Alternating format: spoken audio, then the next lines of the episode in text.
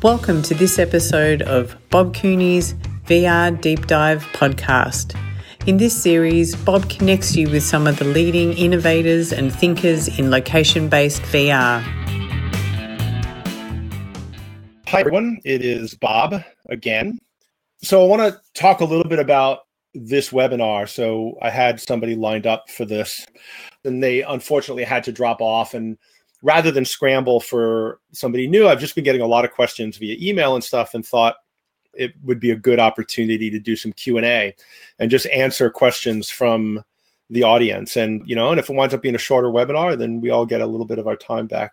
And one of the things that I'm going to start with a couple of conversations I've actually had today with people on the phone. And I talked to an operator today out of the East Coast, and he's got a family entertainment center and he's thinking about doing VR. And who isn't, I guess, at this point. And it was really interesting because, you know, he was really struggling with how to figure out what to buy. Like, not figuring out what to buy, that's the next problem. How do you figure out what to buy as an operator?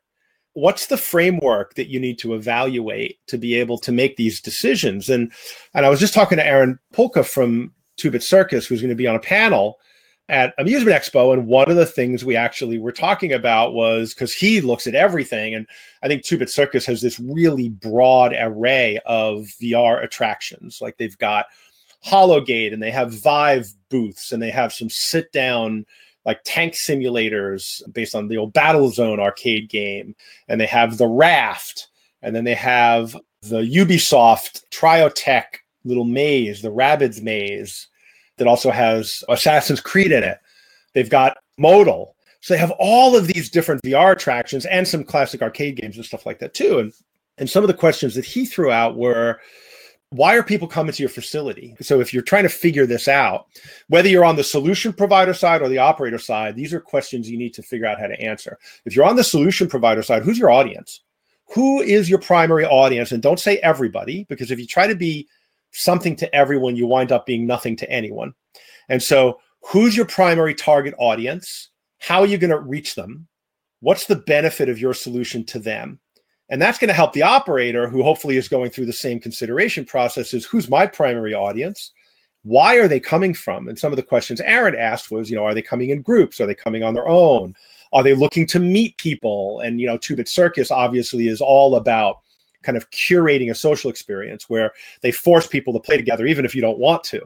And that's very intentional. That's part of their brand, is creating these social experiences. And Greenlight Research has shown in their research that that's what people want out of VR. They want social experience. So if you're building a solution, start with the consumer. And if you're buying a solution, start with the consumer.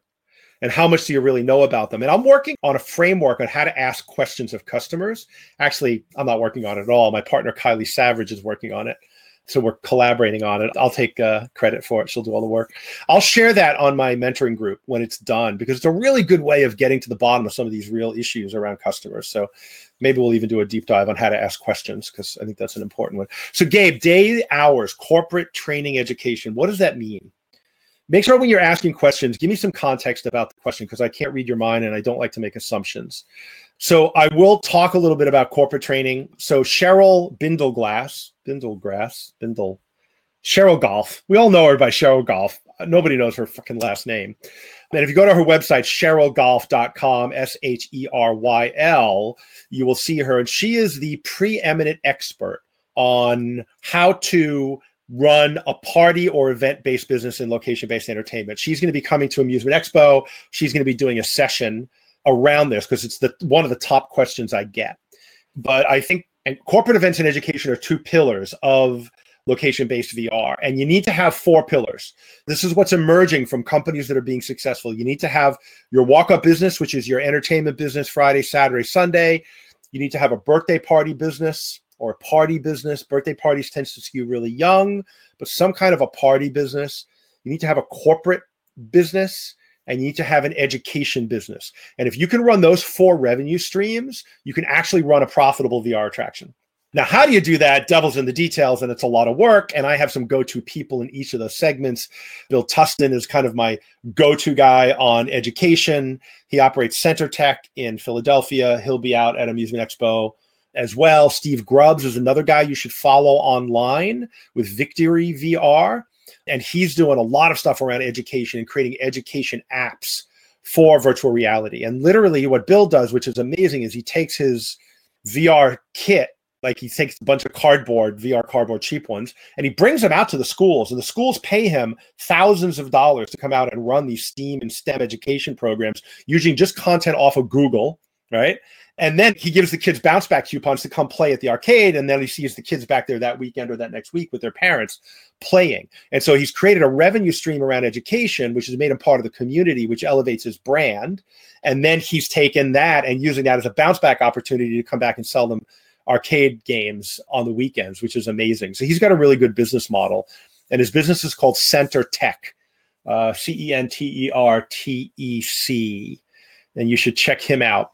And then on the corporate side, I think the guys that I know of that are doing the best work are the guys at MindTrack. Really are doing, I don't know if it's the best work, but they're doing a lot of corporate events, the Zero Latency guys, which is really interesting because one of the challenges that they have, and this comes to being under-attractioned. So some of the freestanding VR sites like The Void, like Nomadic, like Dreamscape, like Zero Latency, where they built these kind of single attraction destination facilities, what they're finding is the market for corporate events is really limited because they don't have the throughput to be able to handle big companies, because big companies might want to do a group of 50 or 100 or 200.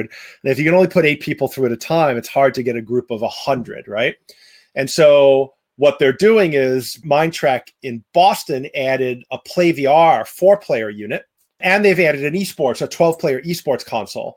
And so now they've got enough stuff to keep a bigger group busy, and they have 2 Ziello arenas, so they can do 16 people there. So now they can do groups of 100 or 150 people and move them through and keep them doing stuff. And so I think having a number of attractions available to be able to handle throughput is really critical if you're going to do corporate business, and there's a lot of interest there.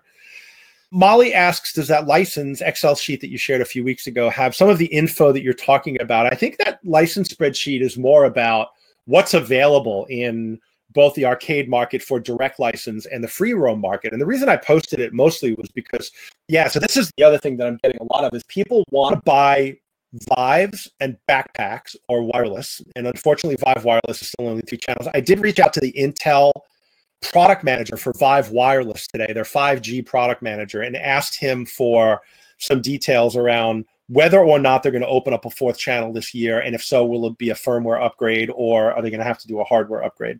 So hopefully I'll get that information off to you guys in the Facebook group. But that site was all about companies that have free roam. That page, that Google Doc was all about, I'll pull it up again and share it with the group here if I can find it. And Molly, if you have it, if you can just drop me a quick email at vrbob@bobcooney.com with a link to it so I'm not distracting myself searching on Google, well, I can share that with the group again. It has about 20 companies on there that are doing like free roam games that are for license on Steam.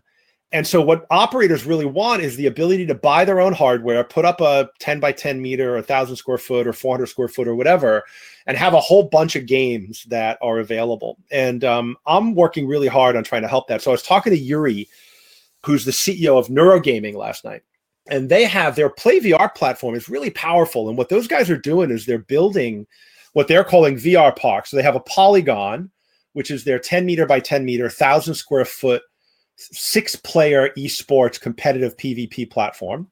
And then they have the PlayVR product, which Exit Reality is selling in their X-Arc, which is kind of like a Hollowgate-like 17-by-17, 4-player tethered VR. And they have World of Tanks and Revolver and about 15 or 20 other games. But behind that, they've got this really amazing platform for location management. It does leagues, tournaments, CRM, booking system. It's really, really well developed. It's one of the best that I've seen. I'd say it's on par with the Zero Latency platform, if not even more developed in some ways. And so I think there's an opportunity, and this is what I talked to him about, of getting that platform extended from hardware and experience and licensing it out to operators who want to just buy their own shit and run their own shit and have an open platform that they can buy and license any game that's on Steam, but have a front end system that runs it for free roam, because you can do that with Synthesis and with Springboard and even private label if they're still licensing, but none of those guys really support free roam and support a business model there. Anyway, that's kind of my 2 cents around that spreadsheet. So Mark Weiss is asking Chaos Jump, any inside information? I think we got all that last week. I think that, you know, I'm going to be interested in what you learn, Mark, you know, from operating that. And I really think that and I assume, George, you're talking about the smaller footprint around Chaos Jump. Yeah. No, you're tethered, and the game really, like, that's the thing with all of these VR games, even the ones in the big 10 by 10 cubes and Hollowgate, you're not actually moving around much in that space. It's really more of you're standing and you're spinning in 360 degrees. And so I feel like a lot of those bigger spaces are wasted. I would say that the Revolver game in the Exit Reality version of PlayVR actually does utilize a lot of that space because you're moving and there's like lots of dodging and weaving. But I think the Chaos Jump game was designed for that small space, and I've never seen any issues with people colliding. And Mark, I'll be really interested to learn what your insights are, like after you get it installed. Like, reach out to me and let me know what kind of numbers you're seeing, and especially around replay. Like, if there's a way you can track the replay, because their thing is they've built a game that has inherent replay value, 400 some odd level combinations, et cetera, et cetera. And I think I'm waiting for the market to validate that. Is that actually happening? And this is something I just talked to Jan from Virtuix, actually. And one of the things we talked about is, what have you learned with having 1 million people play your product? And one of the things that he said was, you don't need a lot of games. Like, most of the gameplay comes from a couple of games. And so I know that Mario will disagree with me because he's in a mall, and I think malls possibly have, like, different locations have different dynamics. And I could see where in a mall, you know, the multiple titles might be good because you got the same people coming back every single week, where in an FEC, they might only be coming back 3 or 4 times a year. But anyway, that was one of the interesting learnings. So, and George, Mark Howard's wondering if you're putting card system on the Chaos Jump, and I'd be curious as to which one, if you are. Global Game Jam. What is that, Sean? I'm curious. Is that an esports tournament, or am I just out of the loop? Oh, Game Making Jam. Is that so it's like a hackathon or something? That's really interesting. They just had the MIT VR hackathon, by the way, this last weekend. I was invited to judge it, but I couldn't make it. Can only be in so many places at one time. So what are the burning questions do you guys have? I actually got one via email that I'm going to pull up. From Andy DeCaney, actually. He said, in the larger free room type VR centers, off peak, there's a lot of unused space and technology. Are there any good examples of operators that have successfully expanded to include secondary non-amusement activities, e.g. art, VR experiences, without alienating their primary customer?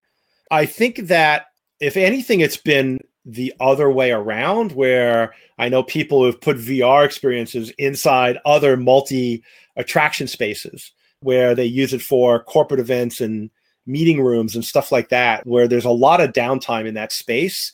So how do you utilize that space during the 95% of the time when your corporate event space isn't being utilized, or something like that? I think the education stuff was an earlier example that I gave on that. And I really recommend following Bill Tustin and Steve Grubbs online, or connect to them through my the VR mentoring group, which I'll put a link to up in case you just don't have that. And those guys are active on that space. And then, yeah, look, I know somebody who's doing meditation classes, actually, in a VR arcade, which I think is really interesting. So she's opened up at 9:00 in the morning, and she's doing meditation classes for moms after they drop their kids off to school. And there's candles and green tea, and she got a meditation app off of Steam. And there's 2 hours during the day where she's open, and she's got traffic that she normally wouldn't get. Now, you know, it really depends on the type of location that you're in. If you're in a dedicated location, you can do that. If you're in a family entertainment center, I think it's a lot harder to pull that off. That's the end of part 1 of this interview. Please join us for parts 2 and 3 shortly.